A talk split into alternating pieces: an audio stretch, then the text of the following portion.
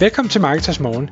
Jeg er Michael Rik. Og jeg er Anders Saustrup. Det her er et kort podcast på cirka 10 minutter, hvor vi tager udgangspunkt i aktuelle tråde fra formet på Marketers.dk. På den måde kan du følge med i, hvad der rører sig inden for affiliate marketing og dermed online marketing generelt.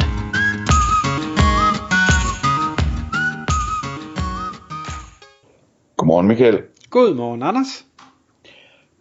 I dag der har du været rundt og, og finde nogle øh, gratis og super cool websites. Det var det, der var overskriften for en podcast for ikke så længe siden, hvor du havde fundet ni.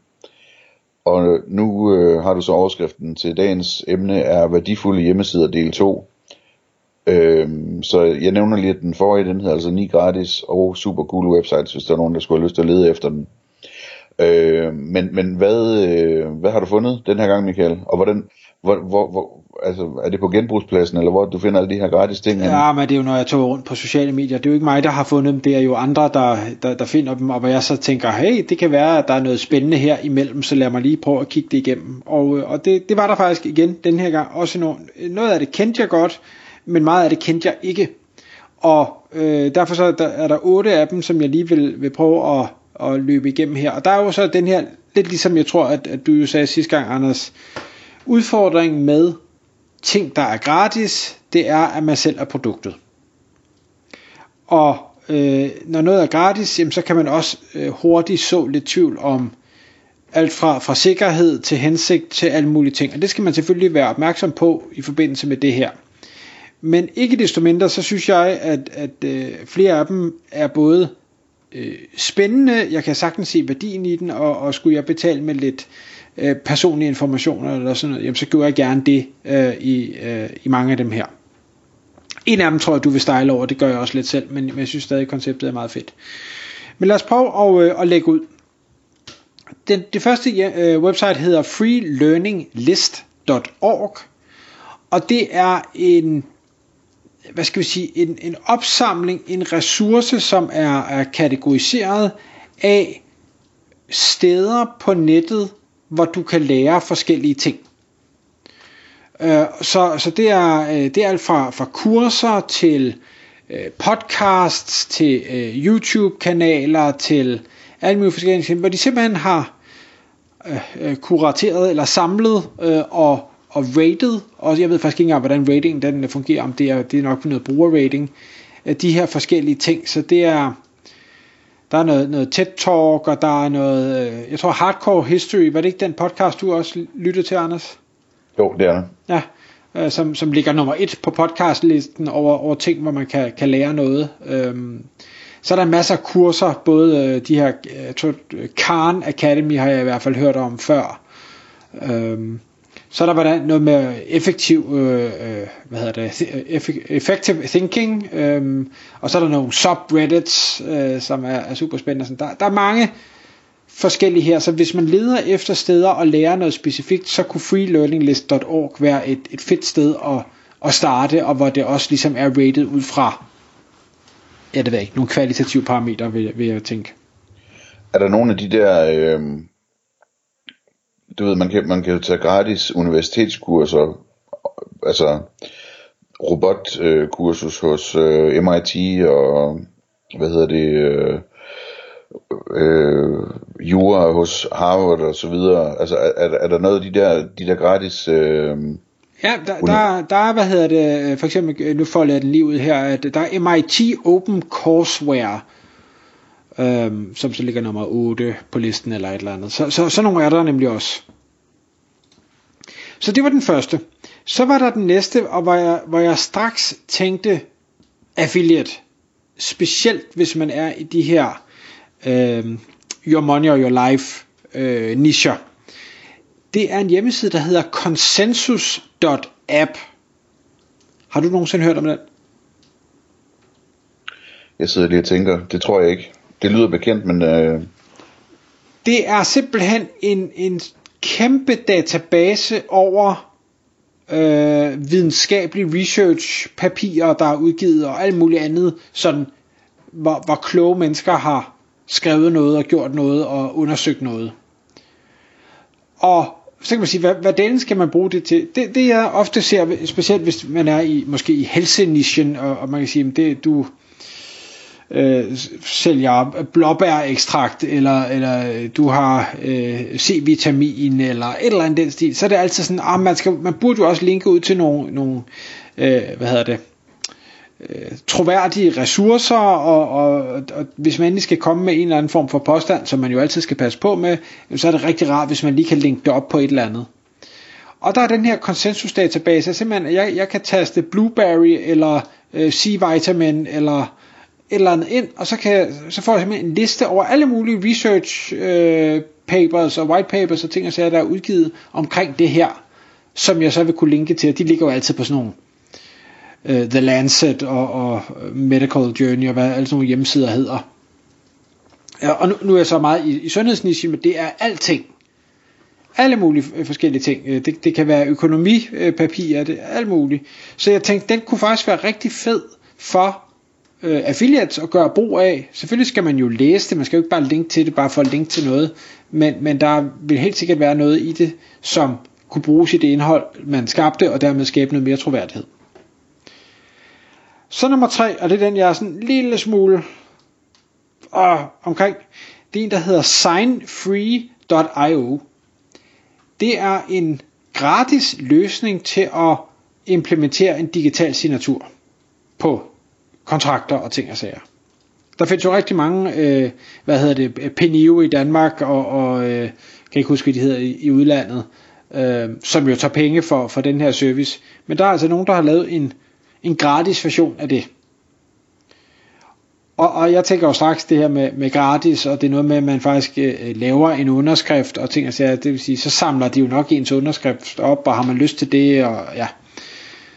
Øh, men hvis man tænker, at man ikke gider betale for det, så er der altså en gratis, løsning derude, der hedder signfree.io. Det, øh, ja. Ja.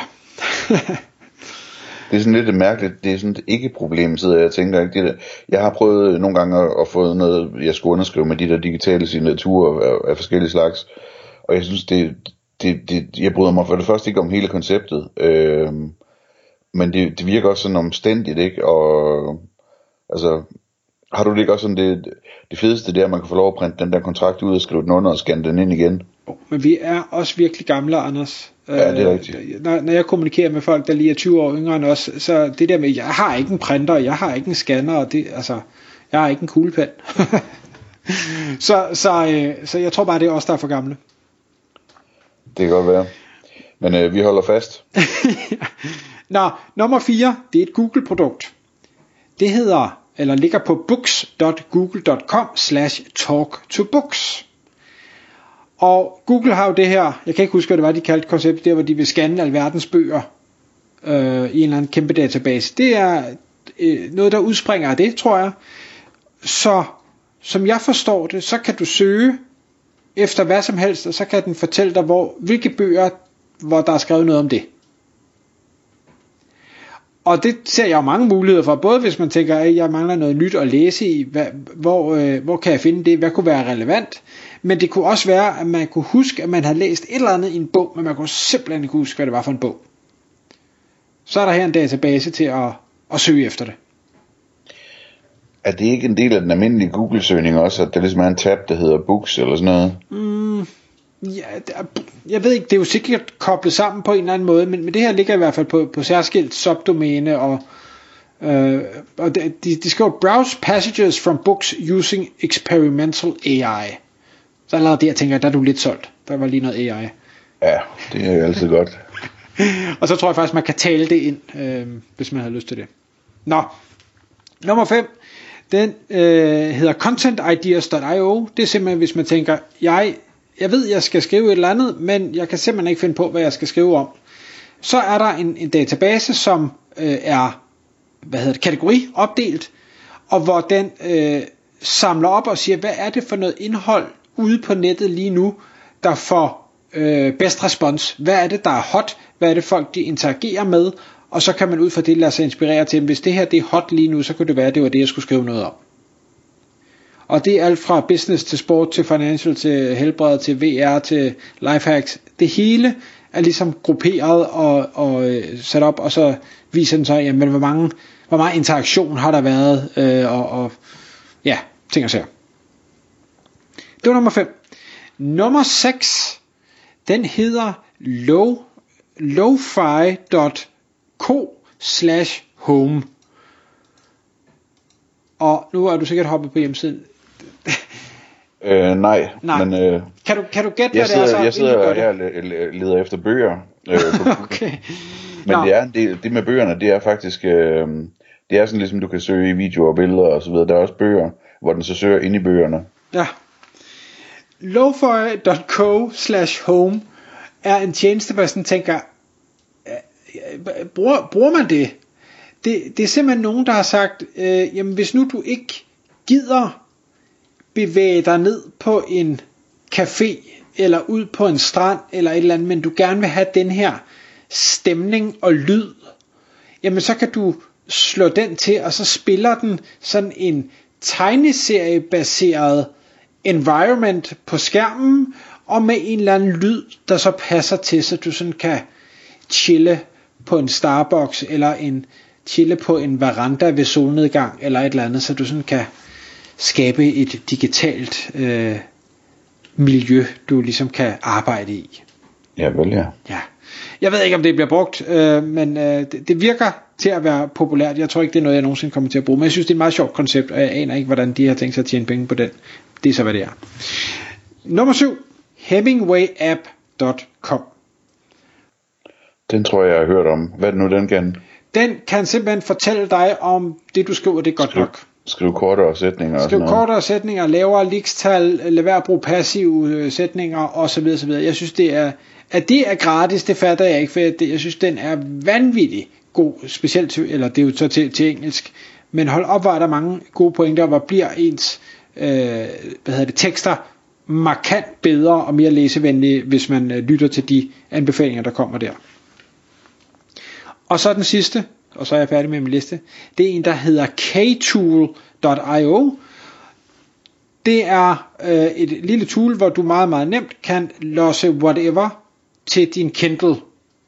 Så er der, er der noget på Twitter, er der noget øh, på en blog, er der noget på et nyhedsmedie, et eller andet, du har læst, jamen så kan du sige pling, og så ryger det over på din Kindle, og så kan du læse det, når, når du har lyst og tid, og så med denne her, øh, hvad skal vi sige, fordel, som en, et Kindle og tilsvarende devices jo har, det er rart, eller rarere for dine øjne at læse på, end det er på en, en computerskærm. Så det er sådan et, et lille one-click øh, Kindle hack. Tak fordi du lyttede med. Vi ville elske at få et ærligt review på iTunes. Hvis du skriver dig op til vores nyhedsbrev på marketers.dk-morgen, får du besked om nye udsendelser i din indbakke.